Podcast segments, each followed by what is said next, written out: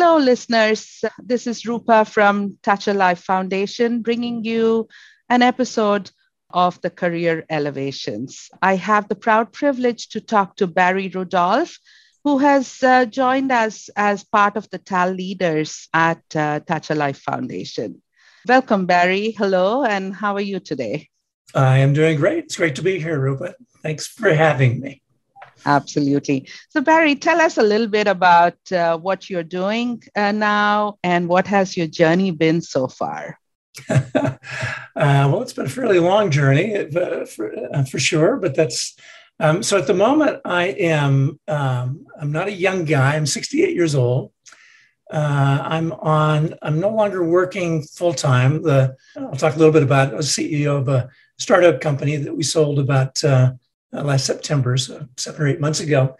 Uh, but I'm on one public company board. I'm on one private company board. I'm on three advisory groups, and then I'm starting to work on Touch a Life. So, and taking care of uh, a couple of days a week, two grandkids, one two and one six months which is where I'm at today, actually. So they're upstairs doing whatever. There may be chaos upstairs for all I know. That's what I'm doing. That's doing. fantastic. I mean, it really makes me excited to see how rich your entire journey has been and uh, the variety of things that you have been doing now and what you have accomplished. Tell us a little bit about your corporate journey prior to going into uh, this mode of operation. Uh, sure. So, um, well, let's see. Where do I even start? I'll, I'll, real briefly, um, I, have always been kind of somebody interested in technical stuff, and and given my age and time frame, a lot of it around radio and communications and that kind of thing.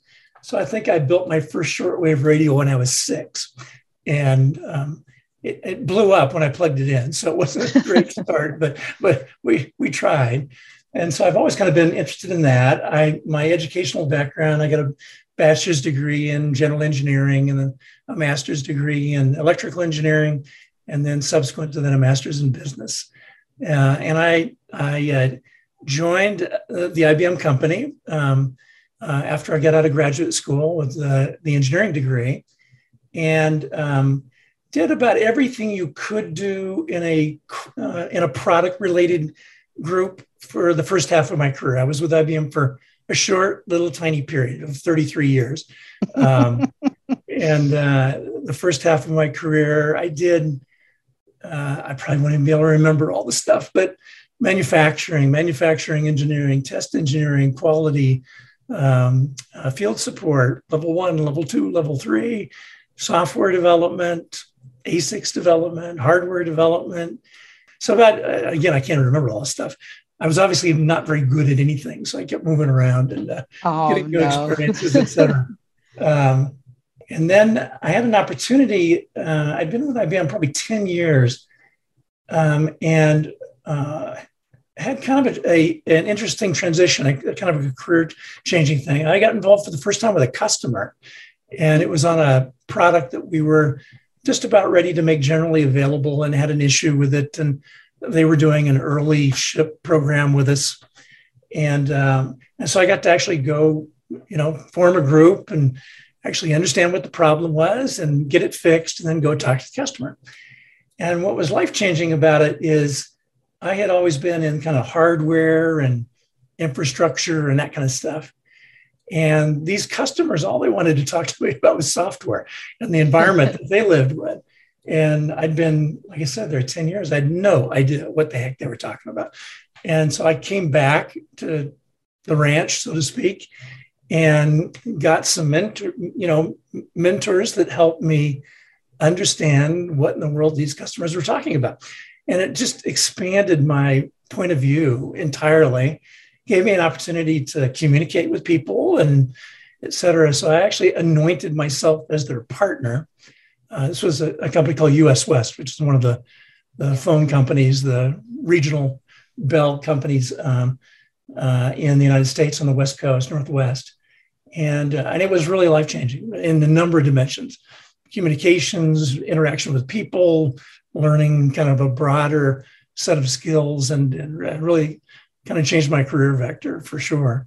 Um, So that was kind of the first half of my career. Um, and then I got an opportunity to actually run worldwide businesses. Um, and really, really different. Uh, by that time, I'd gotten an MBA and thought I knew all sorts of cool stuff about P and Ls and all that kind of thing, uh, and marketing, et cetera. Uh, so the first business I ran was a backup archive business with tape drives and big robotic libraries and uh, backup software and that kind of stuff. And uh, we grew it from I don't know about 700 million a year to 1.2 billion in, in about uh, two and a half years. So, so it was a lot of fun. And I very much realized the power of having a team that actually knows what they're doing and are skilled at marketing and skilled at go to market models, et cetera. And a lot of things I thought I knew from just learning in the university, I, I really didn't know, but I, but I learned. So it really life changing again to run a worldwide business. Uh, and then I uh, got an opportunity to run the, the um, big disk storage array business for IBM. That was quite a bit larger. That was close to five billion a year, and I don't know, maybe 10 or 15,000 people in it. Um, then did some work in networking and just a whole bunch of stuff, you know, a lot of different experiences. Uh, acquired a few companies. The last one was in the Bay Area, uh, and uh, and then I retired from from IBM. So uh, at the end of 2010. So wow.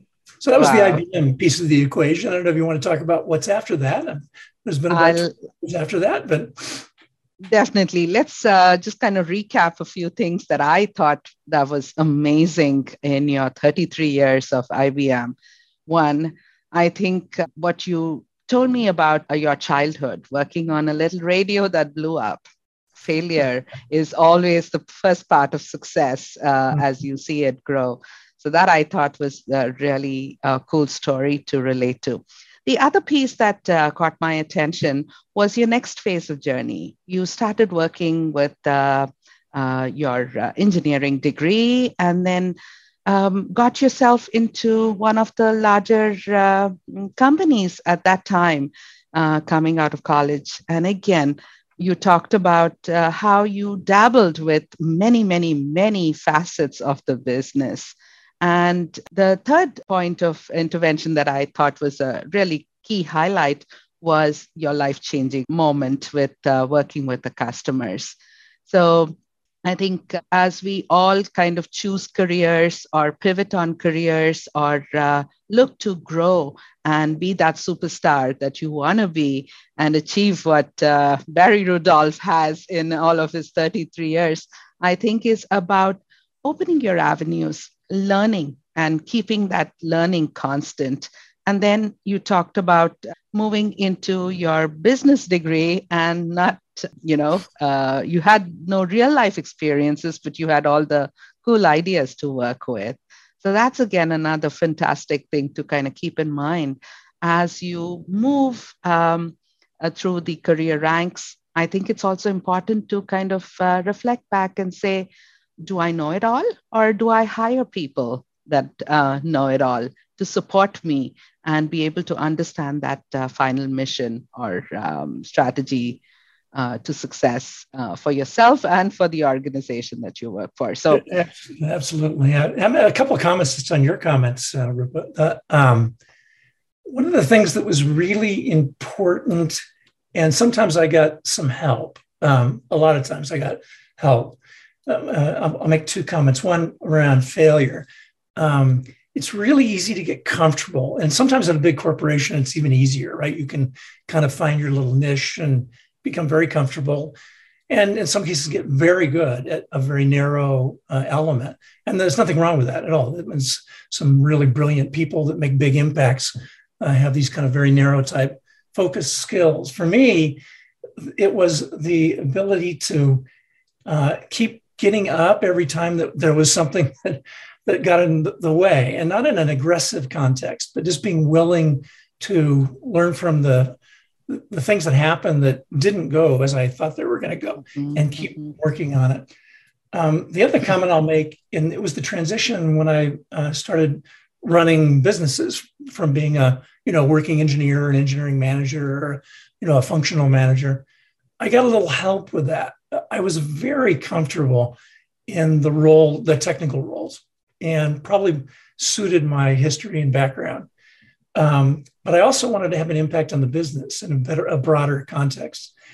And so i got an opportunity to run this tape and backup business and the senior executive that was running the entire group so probably had a uh, maybe a 20 billion dollar business 30 billion dollar business um, he suggested that i should go do this and i was very comfortable doing what i was doing mm-hmm. so i said no and uh, he asked me again and i said no with some really good reasons and the third time he asked me, he asked me in the following context Would you like to go run this business for us, or would you like me to fire you? And so my answer was, This is a great idea. I'm going to go run this business. This is going to be a great, a great plan. So I got some nudging along the way, but the lesson was Fantastic. Be willing to step outside your comfort zone. Mm-hmm. I learned so much, and my my my career and my professional life changed immensely with that nudge and and all for the better. Um, my impact on the company, the business, customers, uh, the things that I learned, the people I got to work with, uh, really expanded dramatically. So I'm always been thankful for that nudge, and it probably it took the nudge to be honest. Uh, but but be willing to step outside your comfort zone and learn. That's Perfect. a important thing. Absolutely. That was pretty nice. And it's actually a fantastic segue to my next question to you, Barry. I was going to ask you how did you get to the point where people recognized your greatness but sometimes you probably didn't know it like you said initially or uh, maybe not willing to step out of the box or take that risk at that point in time how do you surround yourself with inspired people or uh, people who can give you that opportunity how do you do that uh, well, I can speak uh, just for my own experiences and, and not only for myself but others. Um, so I think the one thing is kind of understanding yourself is important and knowing what your strengths are and what your weaknesses are. And we all have both. We all have strengths mm-hmm. and weaknesses. Um, and I'll use an anecdotal element just to make that point. Um, I'm a very, very structured. person. I like structure. I like to-do lists. I like I like approaching problems, and, and part of that's your, you know, you're trained that way as an engineer. Mm-hmm. Um, I'm probably annoyingly so, frankly, but and so I always wanted to have around me colleagues that were I, I called them orthogonal thinkers that they mm-hmm. just thought completely out of the box. Mm-hmm. Uh, one gentleman I had working with me for a number of years, and he was Larry. Larry would come into my office and go, Barry, I got this great idea. How about this? And I would say, Larry, that's the stupidest thing I've ever heard. He'd go. How about this? Larry, still not very bright. And Larry would say, okay, that's no problem. How about this?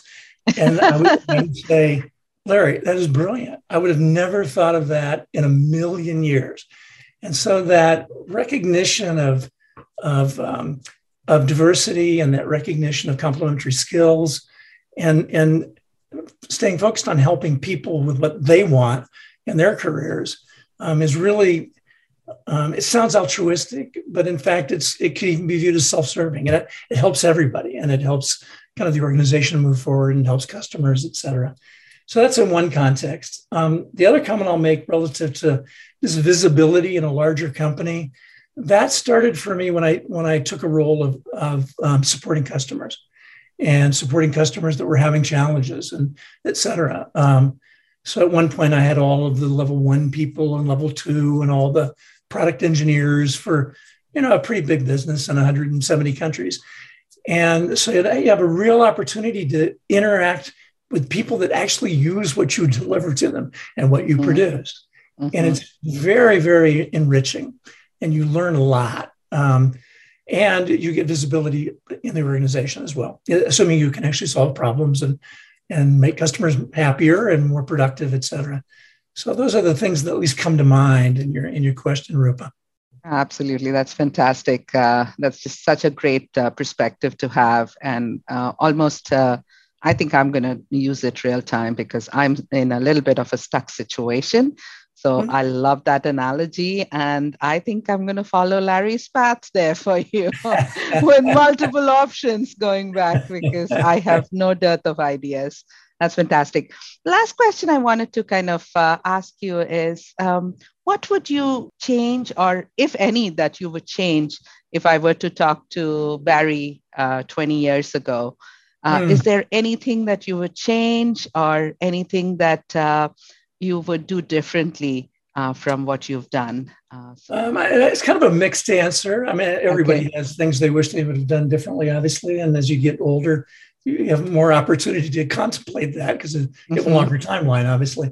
Um, you know, after IBM, I joined boards. I became a CEO of a startup, uh, and I wouldn't change any of that, even though okay.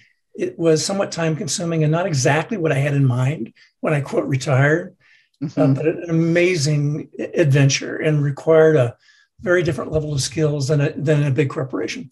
Um, you know, a startup with just a handful of people was every bit as hard as running a business with 10 or 15,000 people associated with the business. Um, it, I think the only thing looking back on it that I wish I had done less of, but it's mixed as well, is travel. Um, I traveled somewhere between 30, you know, at least one or two days during the week, between Oof. 35 and 50 weeks a year for 27 years or so. I've got like six million miles on American Airlines. um, and it, it's a it's a rich experience. It was always to almost always to customers or partners or or value added resellers or channel partners, mm-hmm. et cetera.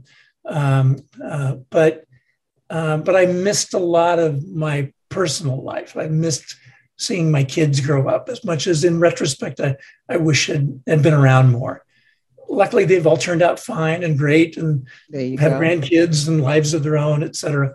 Uh, but that's probably the only thing is work life balance and trying to figure out the hard work of balancing your life because it's hard if you've got a lot of responsibility and people depending on you and in both of the dimensions. So that's probably the one area that I would be more introspective on, probably.